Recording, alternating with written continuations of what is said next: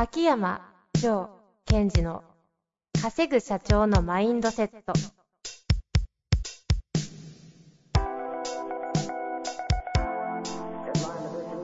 なぜ一流の経営者たちはぶつかる壁を次々と越えられるのか。そこに隠されたマインドの正体。ポッドキャスト「稼ぐ社長のマインドセット」は上場企業から中小企業まで。エグゼクティブコーチングトレーナーとして人材開発を行ってきた秋山城賢治が経営や人生で役立つマインドの本質について分かりやすく解説しますこんにちは、遠藤和樹です。秋山城賢治の稼ぐ社長のマインドセット。秋山先生、よろしくお願いいたします。はい。よろしくお願いします。やりますか？行きましょう。えー今日のご質問ですが、えー経営者の方ですね。38歳はい。とだけあります。ちょっと業界わかりませんが、早速質問いきたいと思います。えー藤原社長の会を聞きました。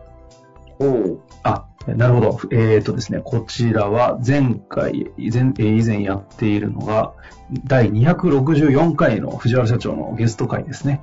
うん聞きましたと。遠藤さんがおっしゃっている通り、そんな綺麗事でそんなに結果がついてくるのかと、半信半疑ながら聞いていましたが、藤原社長のまっすぐな疑いのない声を聞くうちに、徐々に感動してしまい、一体何をどうしたら藤原社長のように覚醒できるのかと、思わず質問を送っております。そんな中で私がお聞きしたいことは、二つ出てますね。一つ目。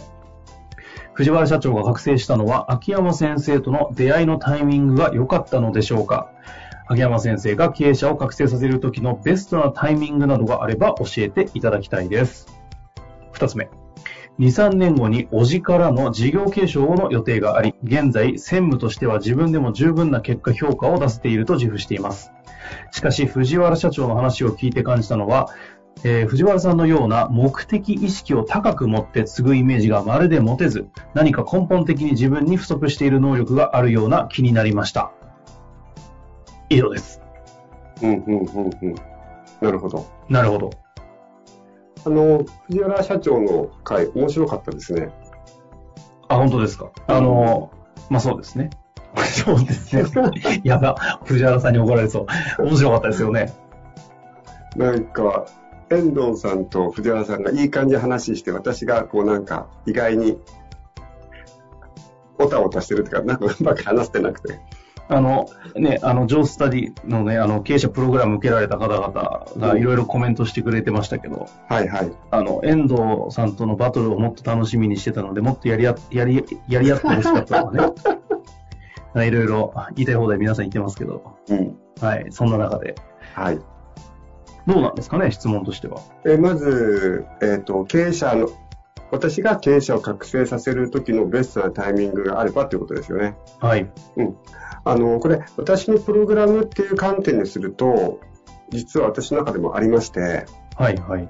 えーっと、よく言ってるのが、よあの、聞かれるんですよ。どういうタイミングで秋山さんのところに来たらいいですかとか、まあ、自分のことをうまくあしっかりと見つめた方がいいですかということなんですけども、はい、はい、はい。えっと、一つは、よく言ってるのは、えーっと、自分の限界が来た時です。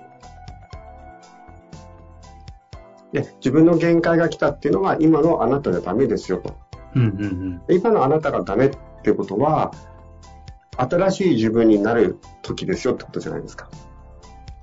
でも多くの方は、今の自分がダメだっていうと、分かった部下に任せようっていうそっち側に行っちゃうんですよね。それって自分私の限界が来たってどうやって認識するんですか？あ、もうこれ以上上に行かないなとか、これ以上売り上げ上がらないなとか、あ、もう本当に分かりやすく、外側のアウトプットでの、うんうんこう限界を感じた時っていうニュアンスでいいんですね。で、それっていうのは、えっと、私で言わせると、今までいたステージの一番上まで来たから限界なんですよ。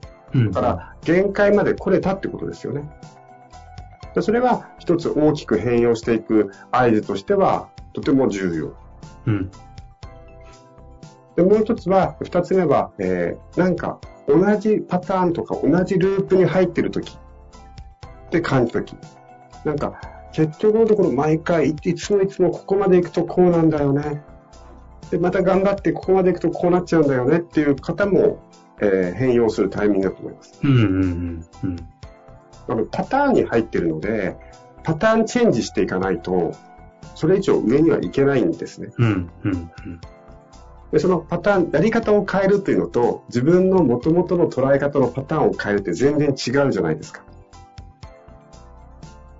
で、三つ目は、えー、まあ、どうしてもある理由があって、そのポジションに立たなくちゃいけない時ってある。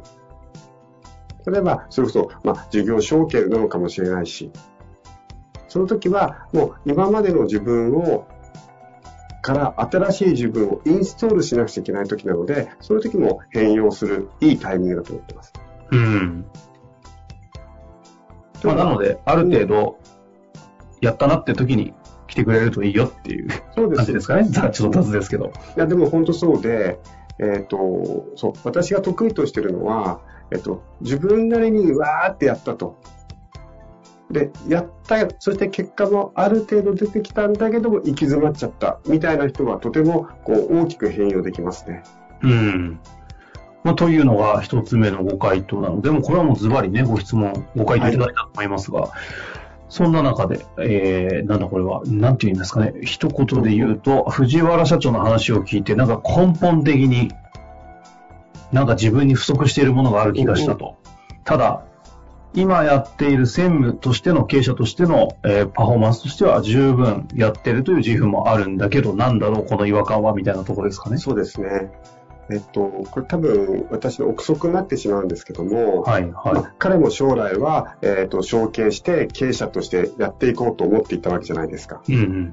そこで藤原社長の話を聞いたときに、ね、あ社長って、まあ、なんていうのかな、あれだけこう、でかいスケールでとか、あれだけ実直にとか、あれだけ自分の中に何かこう、確信を持って、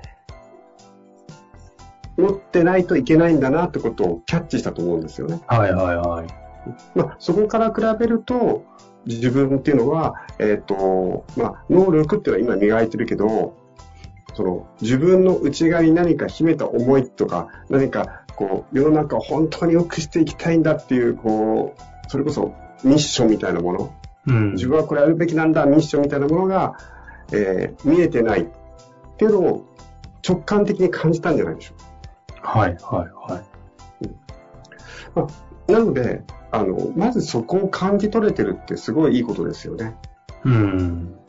と同時に、えっと、じゃあ、まあ、藤原さんの話を持ってきちゃうと、じゃあ、藤原さんにね、もし、あなたは昔からそのぐらいの大きいスケールで、それぐらい実直な気持ちで、えっと、彼も承継してる方なんですけども、その承継したんですかって聞いてみてほしいんですよ。まあ、聞く機会はないと思いますが。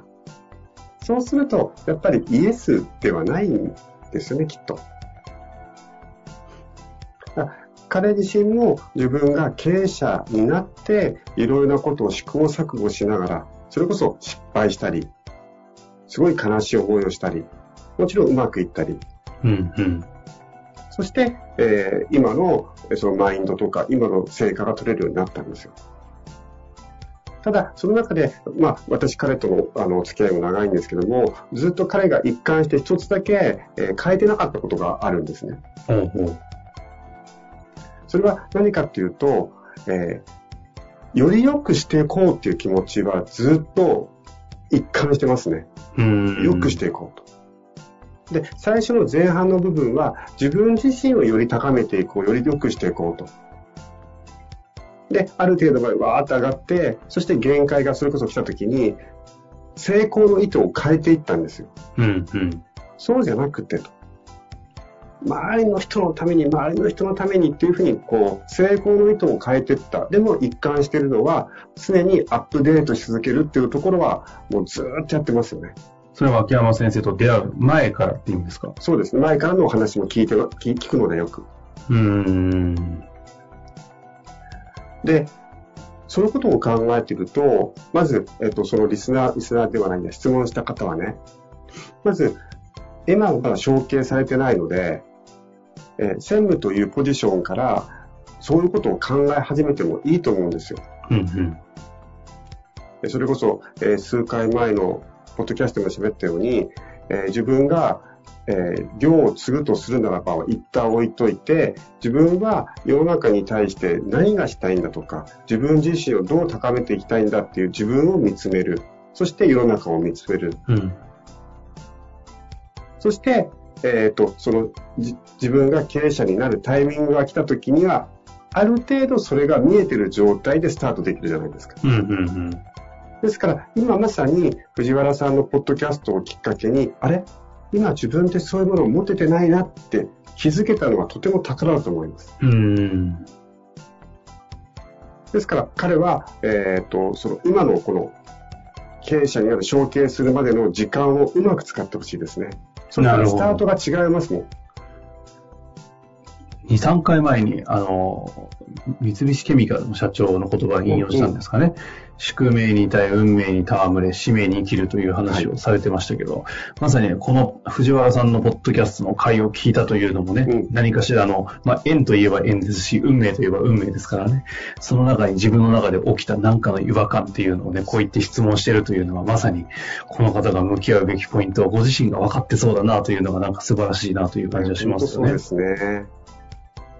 まあ、あとは今、あの、喋ってて思ったんですけど、つくづく、やっぱりこの、藤原さんのその話を聞いて、何かこう、向き合うことがあるんじゃねえかって、もこもこ、わさわさ、わじわじする。この、わじわじするっていうのはすごい重要ですよ。うん、確かに。まあそういう意味で言うと、藤原さん先ほどあの、お会いできないかもしれないという話ありましたけど、うん、あの、熱烈に連絡したら多分会ってくださる方ではあると思うんでね。あ、そうですね。彼の性格を考えると。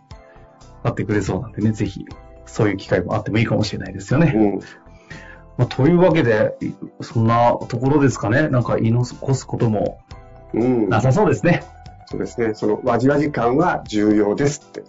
うん。ぜひそれをリソースに。うん。最近あれですかね、使命を見、見、見直すというか、使命に向き合うということがなんか最近こう、回として一貫して多いはずですいやいや、本当ね、時代がそれを求めてますよ、本当に。だから私の中では、ちょっとしばらくの間は、ビジョンミッション、どちらも当然重要ですが、よりミッションっていうことが、こう、自分が向き合う、そういう、なんだろう、時期、時代に突入したなってつくづく思いますね。ミッション使命ですね。まあちょっとそのあたりが最近のキーワードでもある気がしますので、ぜひ皆さんもね、はい、なんとなくその辺意識していただけるといいかなと思いますので、何かありましたらまた質問お待ちしております。というわけで秋山先生、本日もありがとうございました。はい、ありがとうございました。本日の番組はいかがでしたか？番組では秋山城賢治への質問を受け付けております。ウェブ検索で、秋山城と入力し、検索結果に出てくるオフィシャルウェブサイトにアクセス。その中のポッドキャストのバナーから質問フォームにご入力ください。